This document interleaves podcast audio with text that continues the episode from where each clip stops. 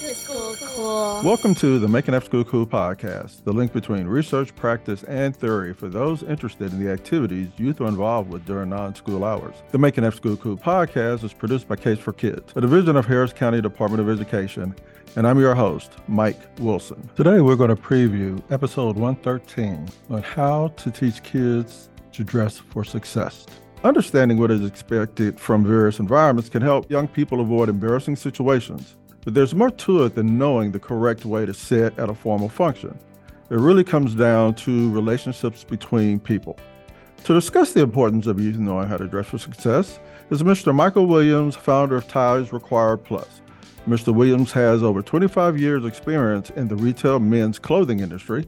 He helped countless men suiting up for successful interviews as well as help them with key interviewing techniques that allow them to highlight their job skills and personal attributes.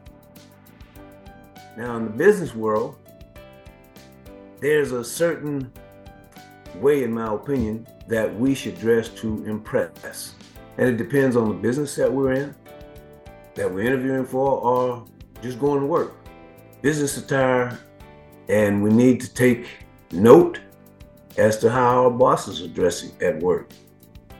If you're going on an interview, you may want to secretly go and sit around that company and see who's going in, who's going out as to how they're dressed. And maybe even call the company, the HR department, and just inquire as to what's their dress code. Nothing wrong with that. You don't have to give your name. Just ask questions as a little safety mark for yourself.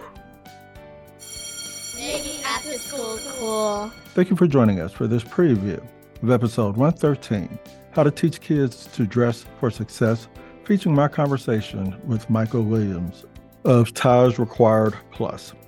I hope you join us for this episode as well as upcoming episodes as we continue to discuss issues relevant to the out of school time field.